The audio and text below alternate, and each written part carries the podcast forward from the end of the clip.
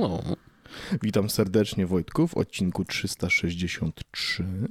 Jest to kolejny odcinek zrealizowany ze współpracy z firmą Surfshark. Surfshark, jakby ktoś chciał po angielsku usłyszeć tą nazwę, to...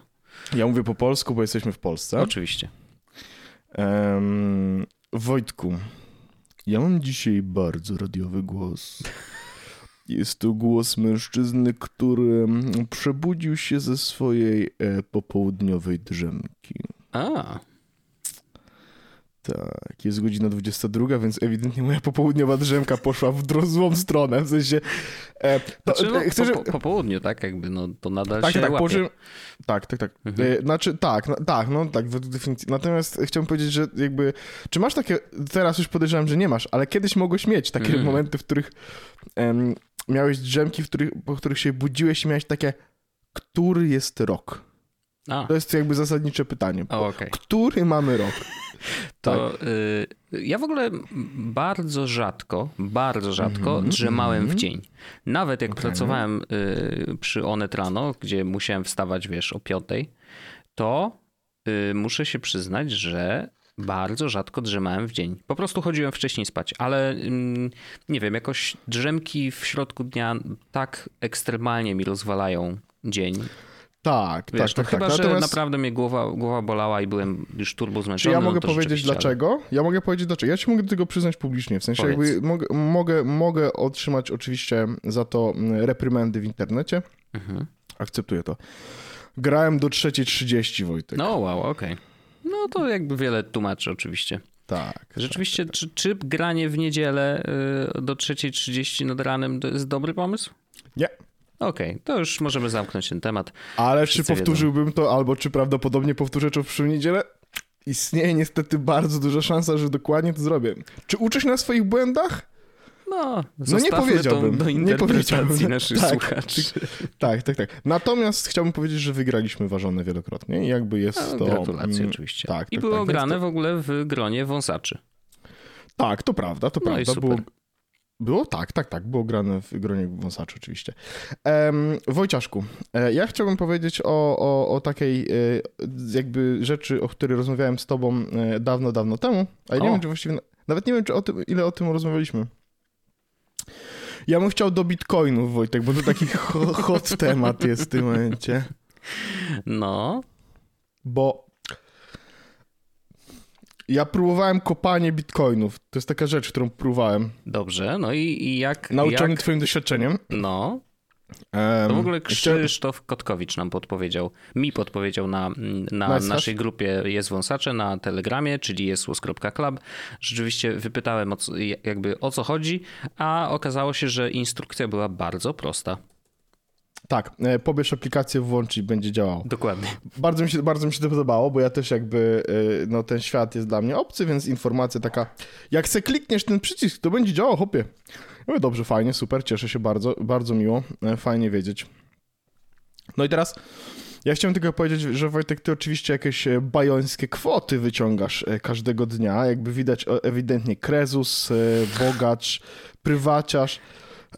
Mateusz Morawiecki się tym zajmie. Ja oczywiście za miskę ryżu okazuje się, że jestem w stanie zarobić 12 zł dziennie pod warunkiem, że komputer chodzi przez 24 godziny na dobę, non-stop kopiąc i wydając przy tym oczywiście takie dźwięki, jak ja, kiedy widzę pizzę w oddali.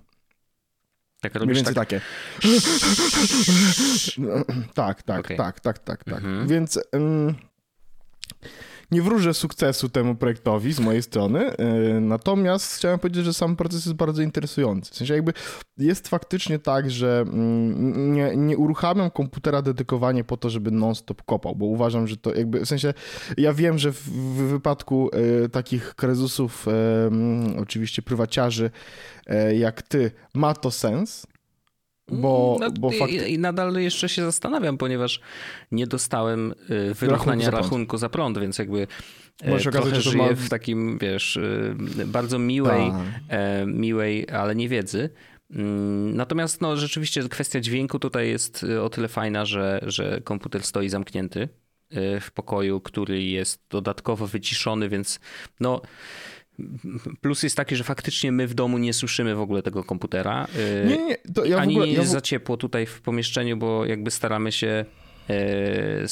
się otwierać okno, jak jest, wiesz, za gorąco. No generalnie, wiesz, warunki do trzymania komputera, który jest włączony 24 godziny na dobę, u mnie są i dlatego jakby na razie to robię.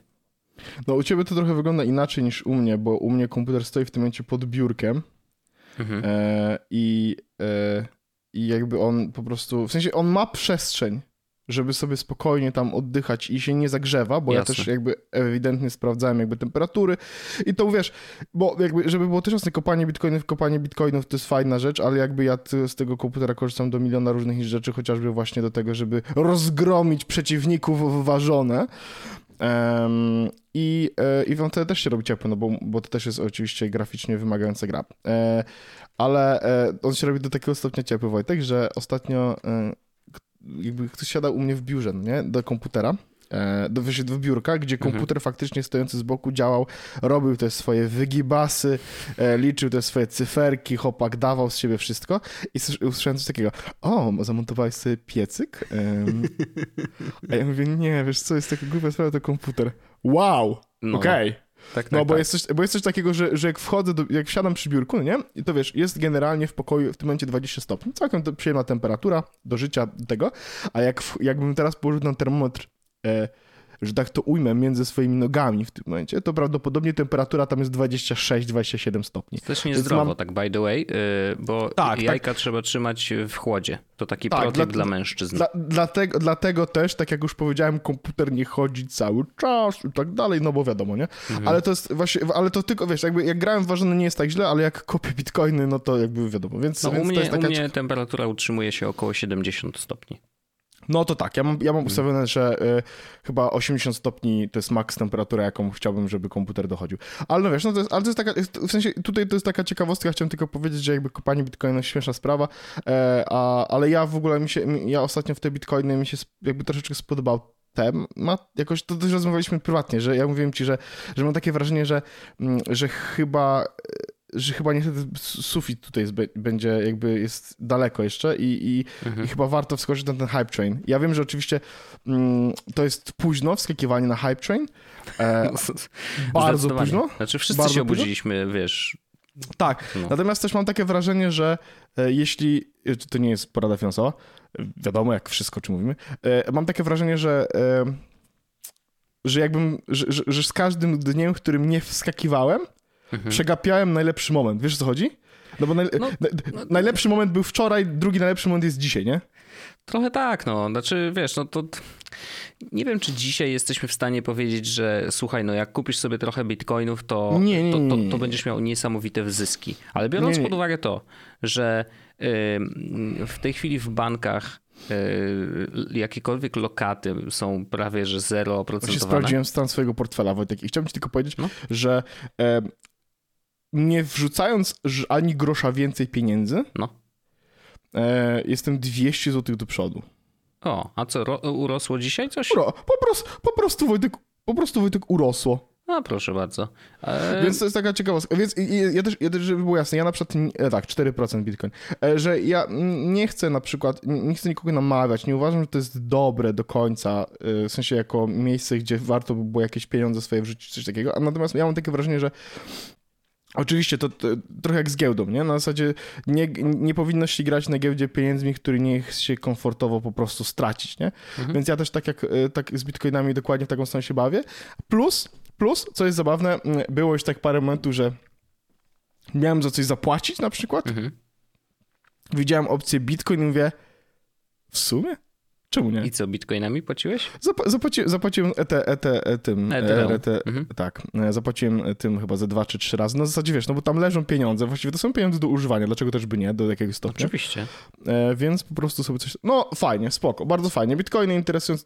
Ja dalej uważam, że to są, wiesz, jakby trochę bullshit i pic na wodę, ale cały świat jakby idzie w taką stronę, że no... Kurde, w sensie to jest jakby smutne do jakiegoś stopnia, że... Ja nie czuję tego hype'u tak 100%, nie? Znaczy, wiesz, to nawet nie chodzi o hype. Moim zdaniem jesteśmy już w takim miejscu, w którym jakby blockchain i ta technologia jest, będzie i będą znajdywane dla niej coraz więcej zastosowań. I, tak, no. I bitcoiny to jest tylko jakby, wiesz, no, odprysk pewnego rodzaju. Tak, no, i myślę, że wiesz, jakby i bitcoiny, i Ethereum, i te wszystkie takie, które, te coiny, które są jakby dostępne w miarę oficjalnych miejscach typu Coinbase czy innych tam tych, tak. One będą istnieć, one będą działać i będzie można nimi płacić i jakby to są faktycznie pieniądze. Czy one będą rosły cały czas? Nie wiem. Nie Bitcoin się troszeczkę wypłaszczył po tych wszystkich skokach ostatnich, bo rzeczywiście wiesz... Tak, no, tylko że znowu wiesz, on się wypłaszcza po każdych skokach. Nie? I teraz pytanie, czy to jest jakby tak zwane wypłaszczokaust, czyli ostateczne wypłaszczenie, czy wypłaszczenie nie? To też nie jest źle. Nie? Jakby to, że nie rośnie, to też jest okej. Gorzej by było, jakby zaczął spadać. No. Może osiągnie... No wiesz, no... Tylko znowu, jakby to wszystko nie są porady finansowe, tylko znowu, wiesz co, jakie mam wrażenie? Przez to, jak wygląda hype przynajmniej w internecie, to mam wrażenie, że jeśli zacznie spadać na przykład, nie? To wszyscy zaczną krzyczeć kupujemy! I nagle będzie, wiesz, znowu do góry. Więc i to jakby, oczywiście, tak jak mówię, jakby, pamiętajcie, ja jestem debilem, jakby ja dostałem swój PIT za zabawy na giełdzie i jestem w plecy, więc jakby nie słuchajcie mnie absolutnie, jeśli chodzi o... Co? No jakby to jest prawda, nie? Jakby, no nie, wiesz, dobrze, no.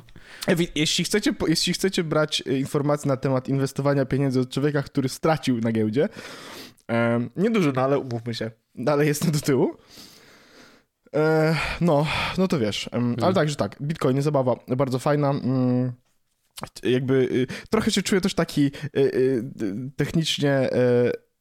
jakby technologicznie relevantny w tym momencie, bo tak, wiem co to Bitcoin, mam parę, wiesz. No. Wow, gdybyśmy rozmawiali o tym 10 lat temu. To byśmy byli dzisiaj kurwa bogaci. Tak, nawet z tym właśnie słowem. Tak, powiedziałbym ci Wojtek tak, jakby, no wiesz co, kupiłem 10 bitcoinów, nie? I teraz bitcoin kosztuje 200 000 złotych. No.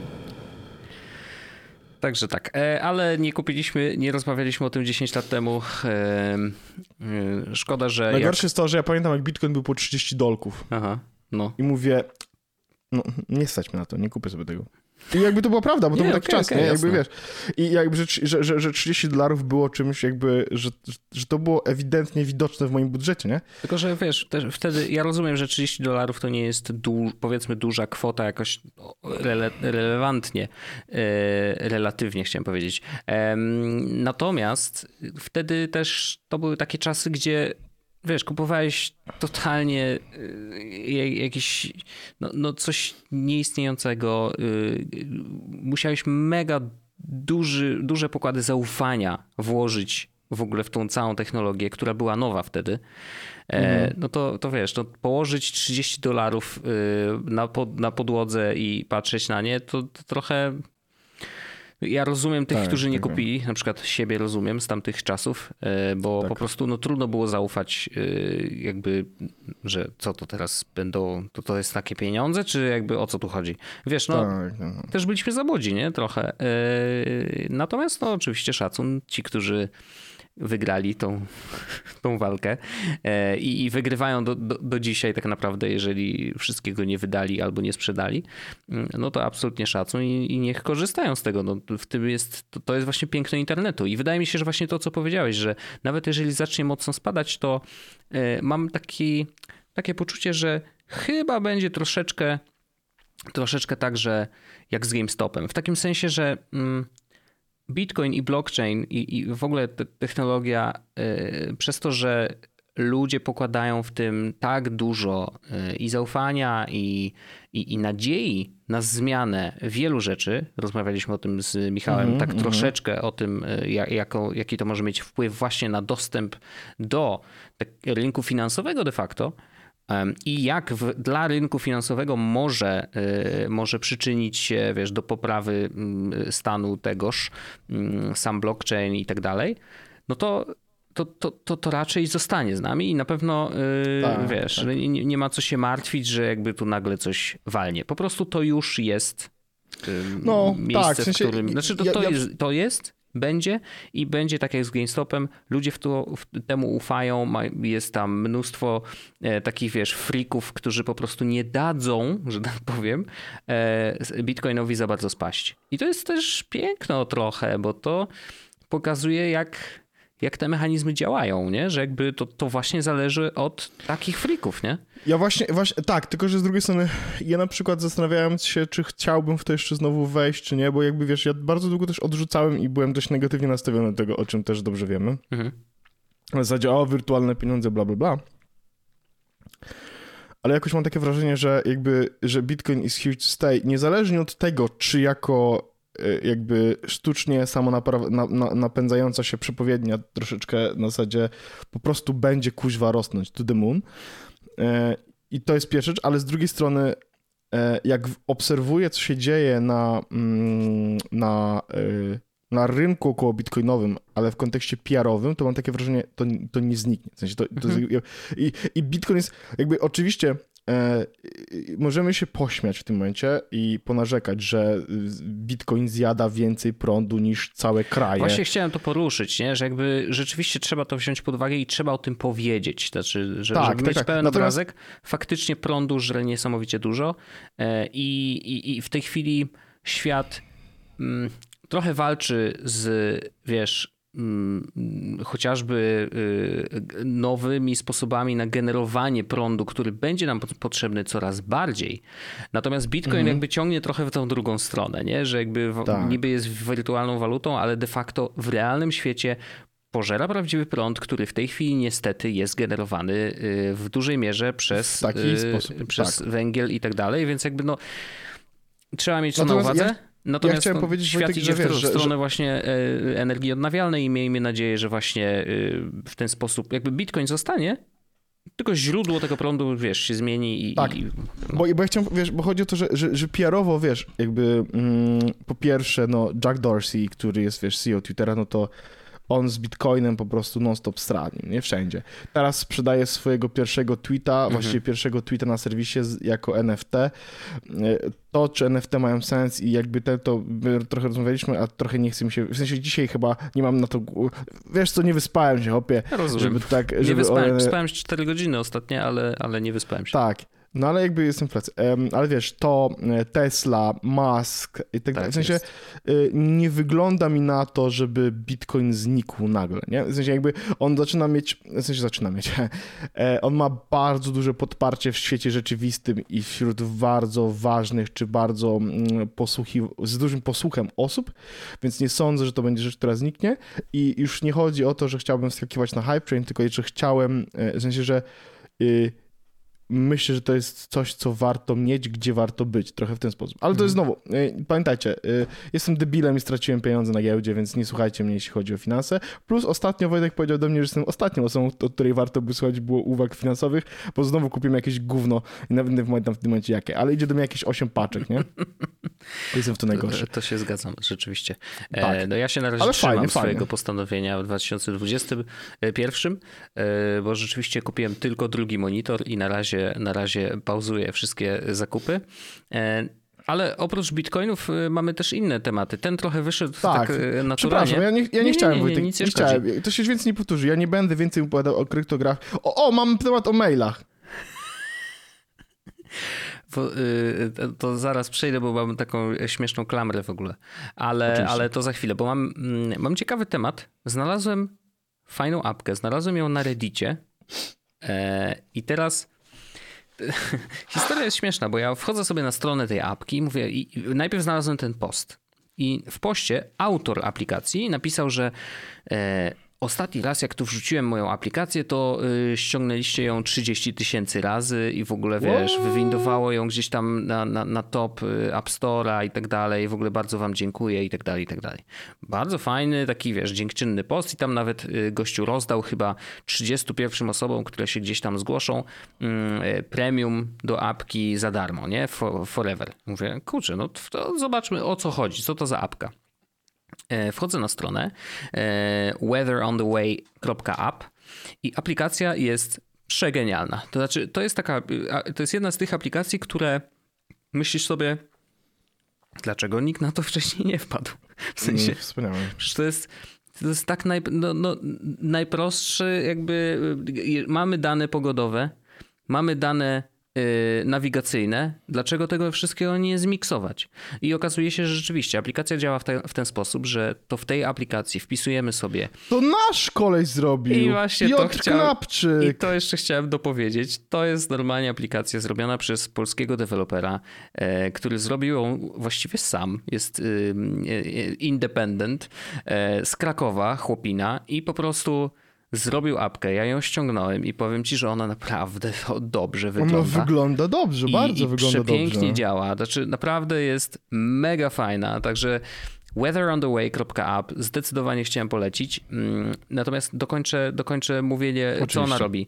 Oczywiście. Wpisujemy w aplikacji miejsce, skąd startujemy naszą podróż samochodem prawdopodobnie, no bo to bardziej chodzi o takie podróże rzeczywiście po drogach. Chyba że jesteśmy kierowcą tira, no to wiadomo, no to może tirem. Ale chodzi o ewidentnie podróże drogowe. Wpisujemy sobie, gdzie chcemy dojechać. Możemy dorzucić jakby miejsca pośrednie i to nieskończoną liczbę tych miejsc pośrednich. Wpisujemy godzinę, kiedy chcemy wyruszyć i klikamy OK. I aplikacja sama wytycza nam trasę, oczywiście wybiera, korzysta prawdopodobnie z API Apple Maps, czyli no wiadomo jak to w Polsce działa, no jest coraz lepiej, lepiej by było z Google'ami oczywiście, ale generalnie chodzi, prawdopodobnie to API było za free, bo to deweloperskie API do Google Maps jest nietanie, więc rozumiem jakby ten wybór, natomiast to umówmy się, nie jest już tak źle. Aplikacja podpowiada kilka możliwych tras do wybrania. No i co jest najważniejsze, pokazuje nam po pierwsze trasę, a po drugie chmurki z informacją o tym, jaka będzie pogoda w momencie, kiedy dojedziemy do tego miejsca. I mamy tych chmurek dużo dość, bo prawdopodobnie jakby to są jakieś tam kluczowe miejsca, przez które będziemy przejeżdżać. Natomiast, no wiesz, oprócz tego, że wiemy, co nas czeka, jeżeli chodzi o temperaturę, jeżeli chodzi o zachmurzenie, jeżeli chodzi o ewentualne opady, śniegu czy deszczu, wszystko jest w aplikacji napisane. Dodatkowo, jeżeli na przykład jedziesz w jakąś stronę, to aplikacja ci powie, hej, wiesz co, jedziesz w nocy i jak będziesz na przykład w jakimś tam miejscu, to wtedy będzie wschód słońca.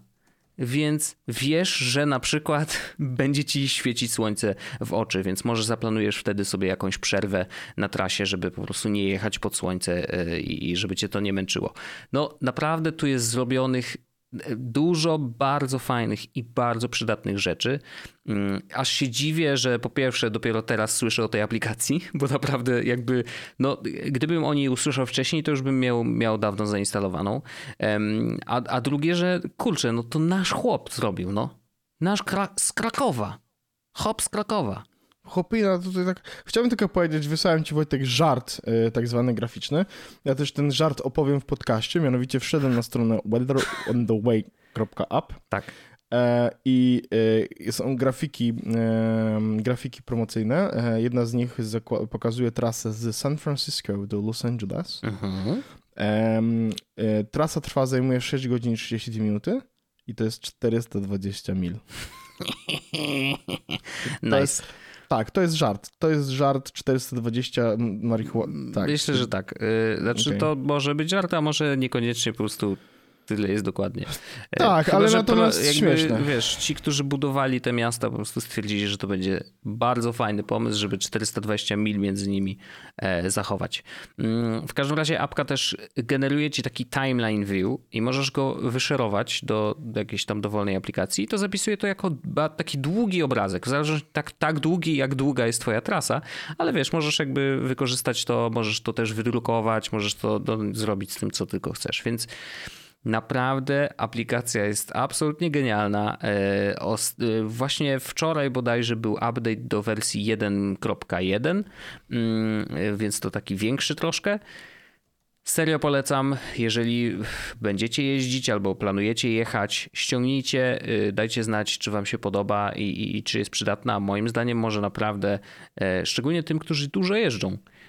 bardzo pomóc właśnie w odpowiednim planowaniu trasy. Także mega szacun i szacun dla naszego człowieka, który po prostu zebrał mnóstwo danych i to tak fajnie zmiksował, że to jest po prostu funkcjonalne, nie?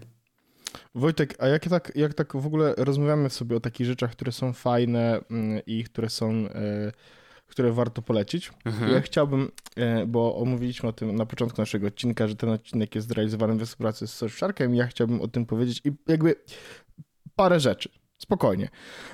Po pierwsze, to co jest ważne, to oczywiście w opisie odcinka jest link, który daje wam zniżkę do wykorzystania, żeby kupić sobie VPN-a w bardzo dobrej cenie, plus korzystanie z tego linku względem po prostu wejść na stronę, gdzie promocja dalej też obowiązuje, jest taki, że z naszym linkiem dostajecie po pierwsze 3 miesiące dodatkowe gratis.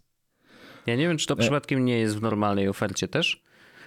Ktoś o tym pisał u nas na forum, z tego co pamiętam, i ja teraz nie mogę tego zweryfikować. Tylko, że jeśli wejdziesz na ten link i potem wejdziesz na stronę, to jakby on trzyma informację, że wszedłeś na nasz link, więc jakby to jest bardzo ważna informacja. Okay. Oraz pamiętajcie, że oczywiście jeśli skorzystacie z tej oferty, to bezpośrednio wspieracie nasz podcast, co jest dla nas bardzo ważne. Nam też wpada grosik.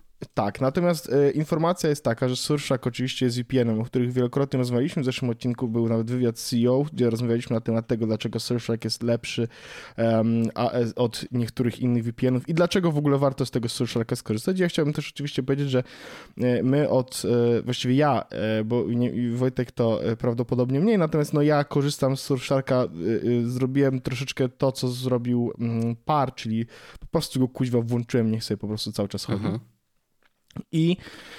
I działa to dobrze, to znaczy ja, uwaga, mam czasami tak, że nie jestem na VPN-ie, bo muszę być w domu, w sensie jakby muszę być internetowo, tak, że jestem w swoim domu i mam taki odruch, że jeśli coś mi nie działa w internecie, a często mi ostatnio coś nie działa w internecie, to uruchamam VPN-a na zasadzie Surfshark, podążę do najbliższego serwera i po prostu wtedy śmiga, nie? Okay. Więc kiedyś był taki żart, że jak kiedyś nie działało ci 3G, to się łączyłeś do Wi-Fi. Teraz jest tak, że jak ci Wi-Fi nie działa, to przełączasz się na LTE, a u mnie to jest jeszcze tak, że jak na komputerze coś mi nie śmiga, to się podłączam po prostu do VPN-a i wtedy faktycznie działa. Wow. Więc tak, pamiętajcie oczywiście, żeby korzystać z naszego linku. Mamy nadzieję, że jeśli szukacie VPN-a, to skorzystacie z Surfsharka. Surfsharkowi oczywiście dziękujemy za to, że wspierają nas, jest to podcast i że wrzucili taki fajny deal dla naszych słuchaczy. Tak. A wiesz, do czego ja używam? To ja tylko to powiem. Ja używam VPN-a i właśnie teraz się przerzuciłem na Surfsharka, bo dlaczego nie? Korzystam z VPN-a po to, że korzystam też z NextDNS-a. Też o NextDNS-ie rozmawialiśmy bardzo dużo w poprzednich odcinkach, który jakby nie jest VPN-em, to jest zupełnie inne rozwiązanie, ale NextDNS w moim przypadku wycina reklamy. Tak. I teraz wiem. Zdarzają się sytuacje, w których ja muszę coś zweryfikować i na przykład mimo tego, że ja w NextDNS-ie wpisałem jakieś tam wykluczenia i tak dalej i odpowiednie domeny dopuściłem, to jednak niektóre, nie wiem czy to jest kwestia JavaScriptów, czy jakichś miejsc, z których się zaczytują te JavaScripty. Zdarzają się niektóre, na przykład w mojej pracy po prostu takiej, standardowej, zdarza się, że ja muszę coś podejrzeć, czego przez NextDNS-a nie widzę. To prawda. Więc ja wtedy włączam sobie VPN-a i wszystko działa, nie? Pamiętaj tylko, żeby zobaczyć, czy na przykład, że tak, ja też to robię często, tylko trzeba pamiętać, żeby zobaczyć, czy na przykład Surfshark z racji tego, że ma bloker Telegram, czy nie wytnie ci tego, co chcesz zobaczyć. Nie, wiadomo, ale samo ale to, tak, że jakby tak. Często... właśnie skorzystanie z VPN-a po to, żeby obejść NextDNS-a, co jest zabawne, ale w moim przypadku dzisiaj się przydaje. Dzisiaj wyszła na przykład taka... ten wywiad z Meghan Markle i Harrym. Oprah. Tak.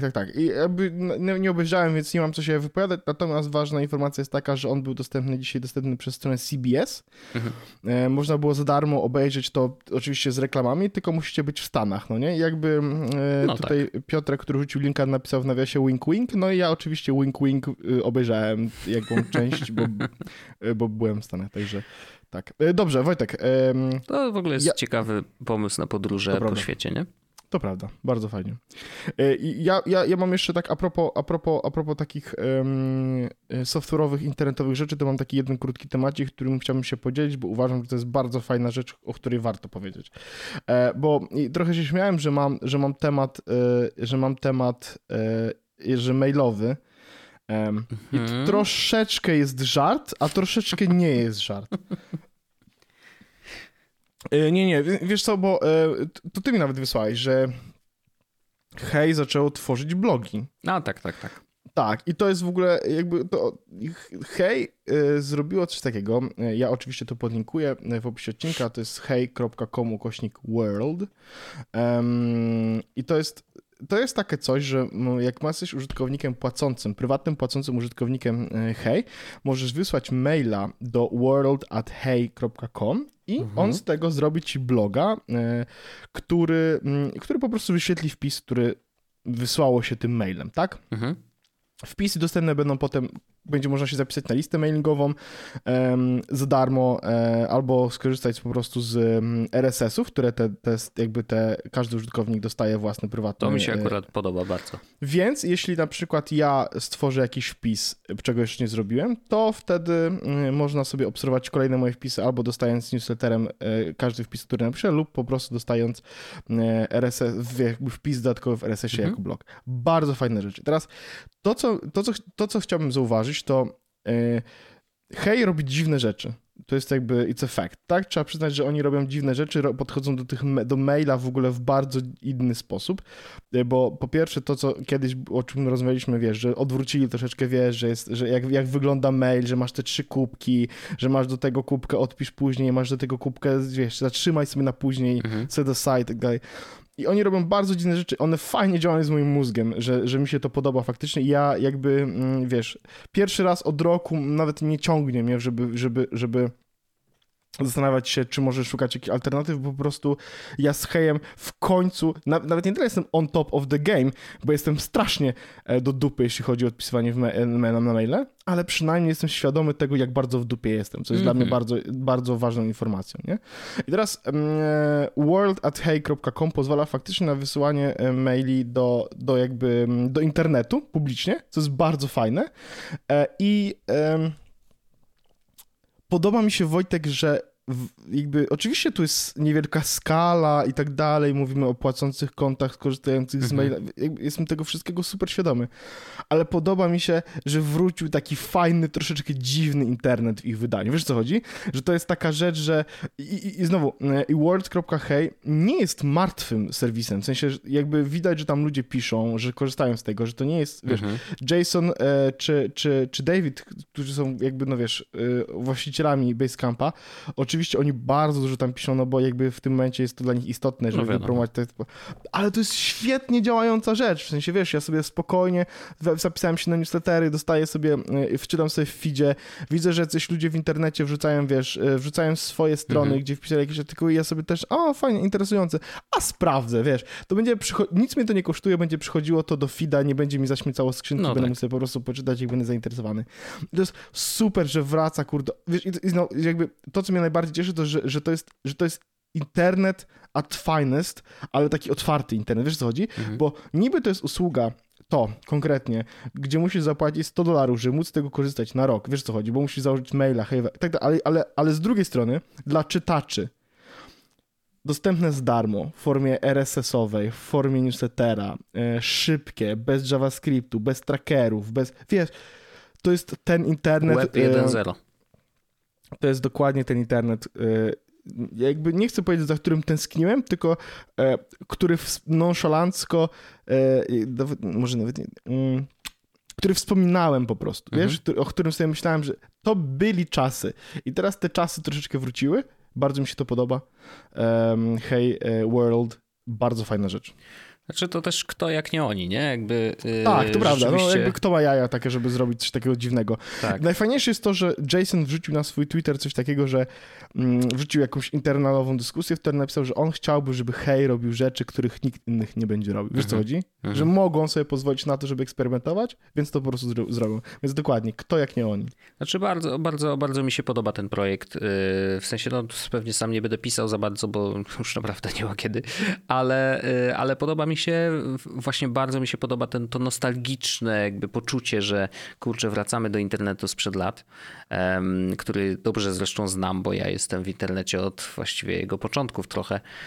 Natomiast właśnie ten brak trackerów, to, że to się szybko wczytuje, to są naprawdę bardzo ważne rzeczy, coraz ważniejsze tak naprawdę, bo no wiesz, w ostatnim czasie bardzo dużo się mówi o tym śledzeniu ludzi i o tym, co Apple chce zrobić z tą nowym update'em i o Facebooku i tak dalej, i tak dalej. Zresztą my też nieraz o tym rozmawialiśmy w podcaście. W każdym razie to, że jednak jest opcja, że można bez tego, to mi się bardzo podoba, że ktoś mówi tak, zróbmy to.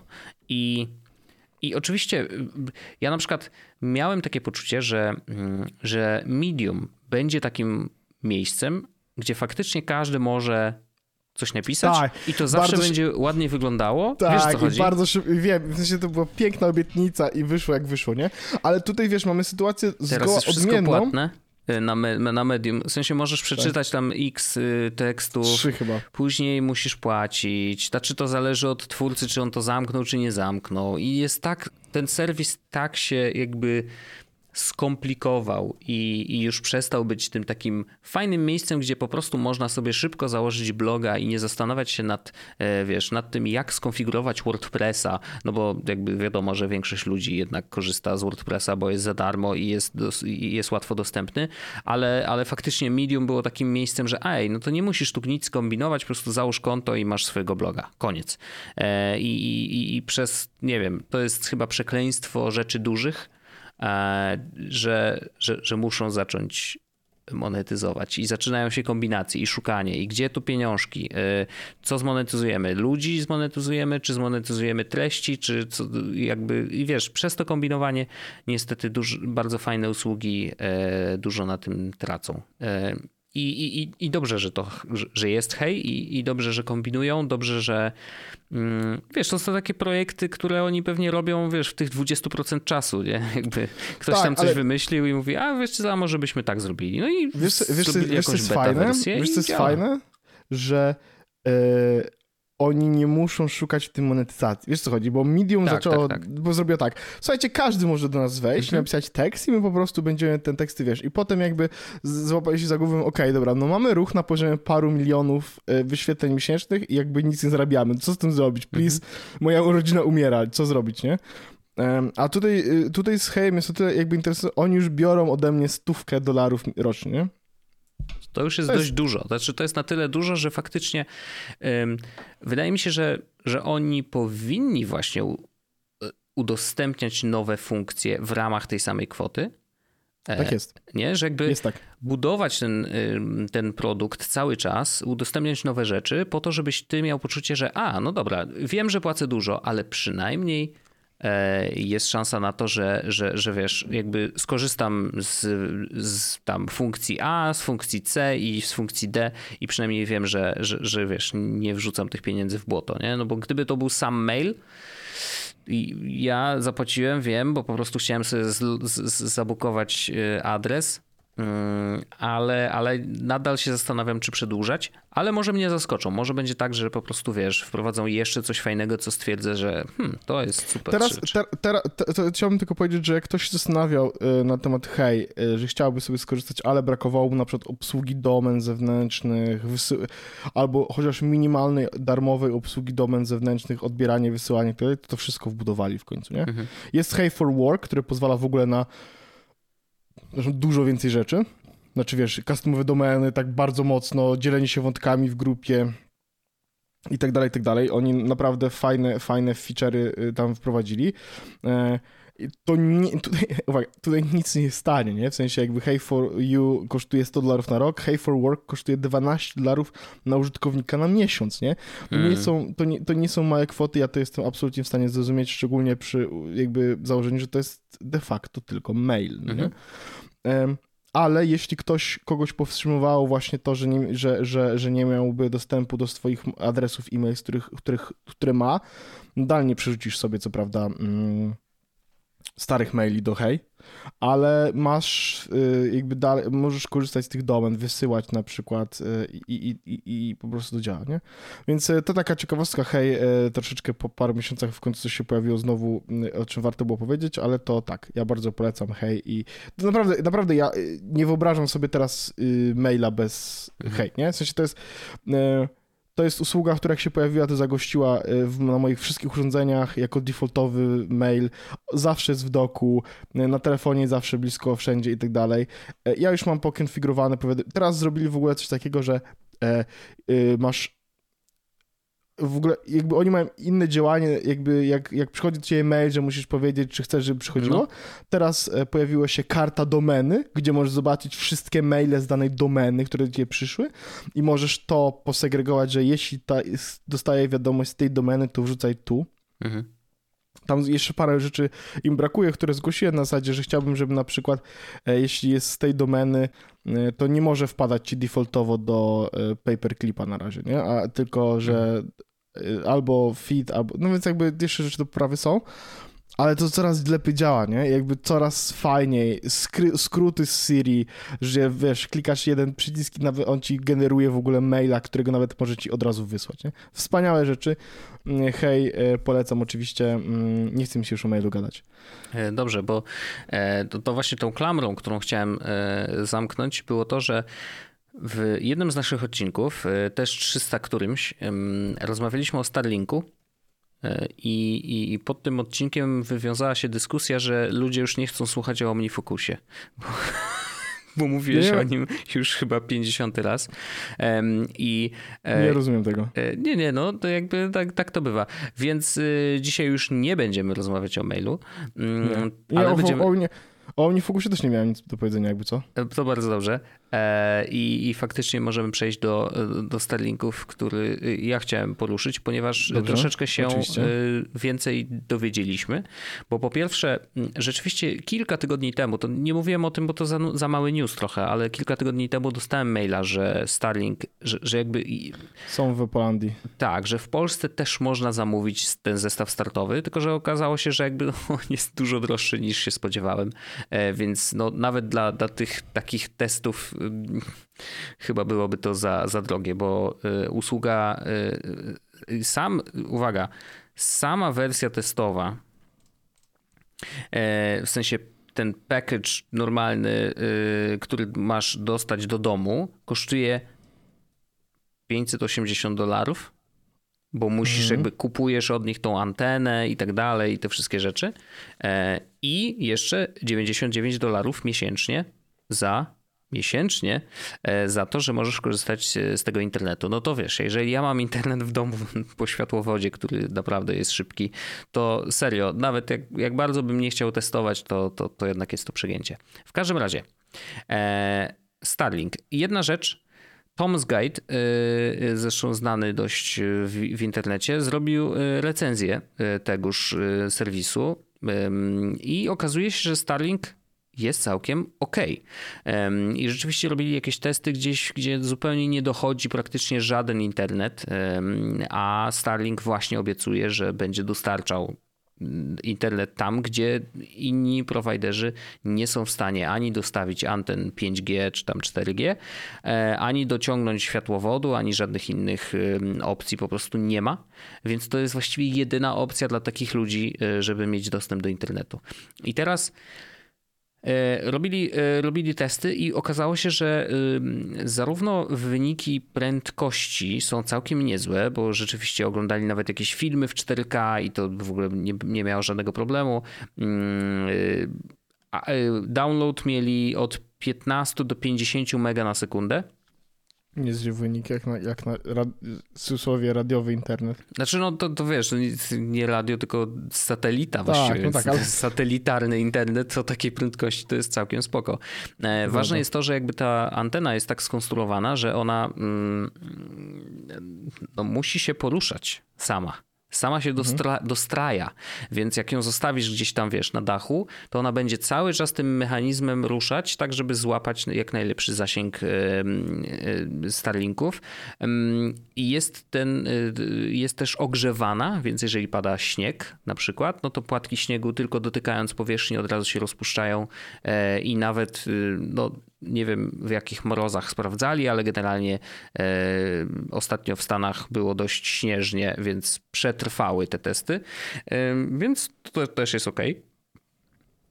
No i jakby zdarzały się takie momenty, w których internet się przerywał na chwilę, więc do jakieś tam milisekundy coś tam zerwało, więc to nie jest tak, że wiesz, jesteś w stanie streamować na przykład, wiesz, gierki ze Starlinka, ale do korzystania takiego z internetu, z jakiego korzystamy na co dzień najprawdopodobniej, no poza kolami na Zoomie czy Skype'ie, jeżeli zależy nam na, wiesz, takim, że pewności, że na pewno nas nie zerwie, chociaż kto ma taką pewność? Każdemu może się internet zerwać, więc to właściwie nie jest aż taki duży problem. No to generalnie ten Starlink daje radę.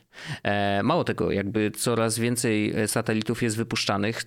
Każdy start rakiety SpaceX oznacza wypuszczenie kolejnych 60 satelit do atmosfery. Znaczy na orbitę. I w tej chwili lata już wokół Ziemi około 1000 satelitów, więc każdy, wiesz, wylot rakiety z SpaceX jakby zwiększa i prędkość, i pewność połączenia, więc jakby potencjał jest naprawdę duży. Więc oczywiście cena nie jest mała, ale dla osób, które faktycznie, do tej pory nie mają internetu albo muszą na przykład jechać do miasta, żeby skorzystać z internetu, sprawdzić maile i tak dalej, no to może być bardzo fajne rozwiązanie, bo po prostu dostarcza to, co miał dostarczyć, czyli w miarę szybki i pewny internet. Wiesz, ja Wojtek na przykład, w sensie my nie jesteśmy w targecie. Nie, zupełnie. Znaczy, nawet w Polsce nawet bym się zastanawiał, tak, czy w ogóle tak. W Polsce. No pewnie są jakieś białe plamy, ale... No wiesz, właśnie o to chodzi, że na przykład gdybym postanowił sobie, że mam ochotę wyjechać z Warszawy, zacząć troszeczkę żyć nomadowsko, poza jakiejś w dupie totalnej, no to umówmy się, w sensie ja wiem, że $500 to jest dużo, potem $100 miesięcznie to też jest sporo, ale z drugiej strony za to, żeby na przykład mieszkać w Bieszczadach i mieć komfortowy internet? I mean... Why not? No tak, bo może, wiesz, jesteś gdzieś tam w megadolinie, gdzie te anteny, wiesz, 5G to zupełnie nie dochodzą, a tutaj jest szansa, że... A patrzysz gwiazdy, nie? I teraz ja wtedy jeszcze pamiętam, że w tamtym odcinku wspominałem o tym, że podejrzewam, że plan Ilona jest taki, że oprócz tego, że... na drzewo i patrzeć w niebo, to taka była piosenka w ogóle Myslowic. Że plan Ilona jest taki, że jakby oprócz tego, że oczywiście Starlink będzie oferował taką usługę dla pojedynczych użytkowników, to... będzie też usługą, która docelowo obejmie wszystkie Tesle. Bo w tej chwili jest tak, że jeżeli kupujesz Teslę, to ona ma u siebie eSIM wbudowany, korzysta z jakby normalnego zasięgu operatorów, którzy w danym kraju są. No i oczywiście Elon, jakby Tesla musi płacić normalne kwoty za roaming, tak? No bo wiesz, te dane zaciągamy i po prostu jest to na pewno dość duży koszt, biorąc pod uwagę, że właściwie w każdym kraju musi taką umowę mieć podpisaną, bo każdy kraj ma swoje zasady i w każdym kraju już dzisiaj Tesle jeżdżą i muszą mieć zasięg, nie? Bo jakby Tesla bez zasięgu, no to nie dostanie update'u, a te update'y są dość często wysyłane do całej floty. Tesla bez zasięgu nie ma dostępu, wiesz, do wszystkich usług, które są onboardowych w samochodzie, więc podejrzewałem i wydaje się, że właśnie w tej chwili się potwierdziły te moje podejrzenia, ponieważ Starlink właśnie zgłosił do FCC nowy rodzaj urządzeń, tak naprawdę anten de facto, bo o to chodzi, nie? Anteny się nazywają, już tutaj sprawdzę, oczywiście będziecie mieli podlinkowany ten tekścik króciutki. Anteny się nazywają, różnego rodzaju są i są tak: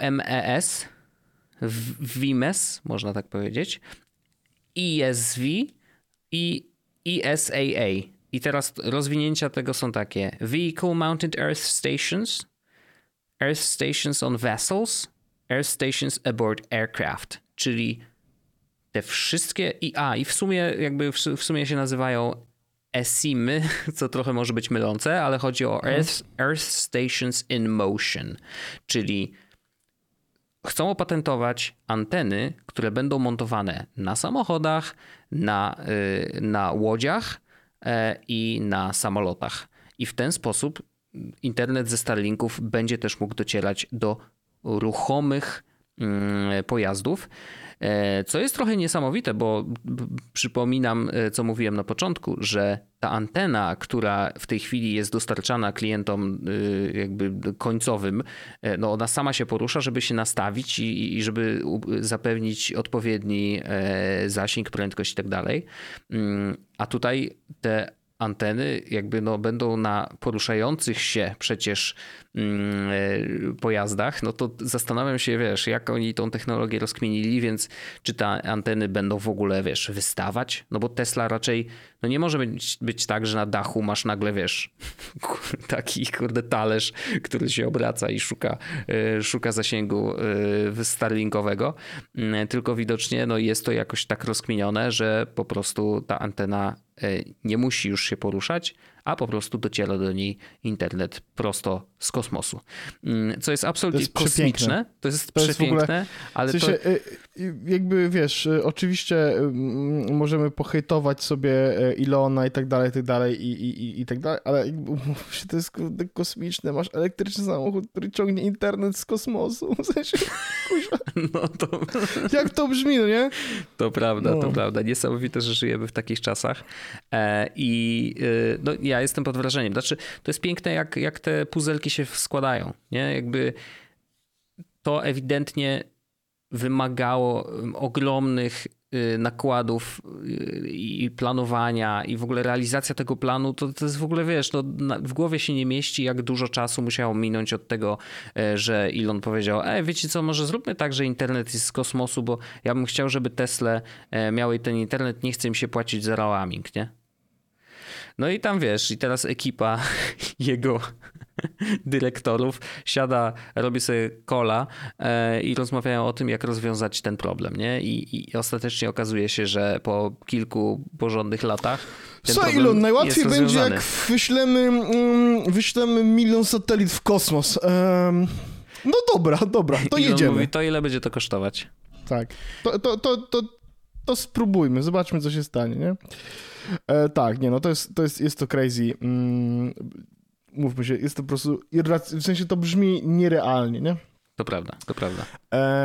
Wojtku, ja myślę, że możemy na tym etapie powiedzieć sobie dość. Bardzo ładne. Kiedy powiem sobie dość. Tak. Oj, ale nie będziemy tego robić naszym słuchaczom. Zapraszamy serdecznie wszystkich oczywiście do After Darka. Pamiętajcie, że to jest jeden z tych lepszych momentów, żeby do nas dołączyć. Dziękujemy oczywiście Surfsharkowi za to, że są z nami w tym odcinku. I dziękuję Wojtku tobie i dziękuję naszym słuchaczom za to, że byliście z nami przez te ileś 10 minut. Do usłyszenia za tydzień w kolejnym odcinku Jesus podcastu publicystyczno-publicystycznego. Dziękuję bardzo, do usłyszenia, au revoir. Ciao bambino. Ciao. Jesus podcast o technologii z wąsem. Ten odcinek powstał w dusznym studiu. Prowadził Paweł Orzech i Wojtek Wiman.